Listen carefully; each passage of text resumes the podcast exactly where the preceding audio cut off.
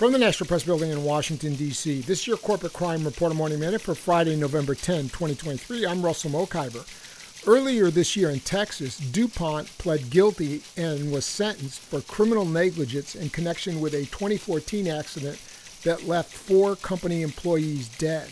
On November 15, 2014, DuPont released approximately 24,000 pounds of a highly toxic, flammable gas known as methyl mercaptan into the air.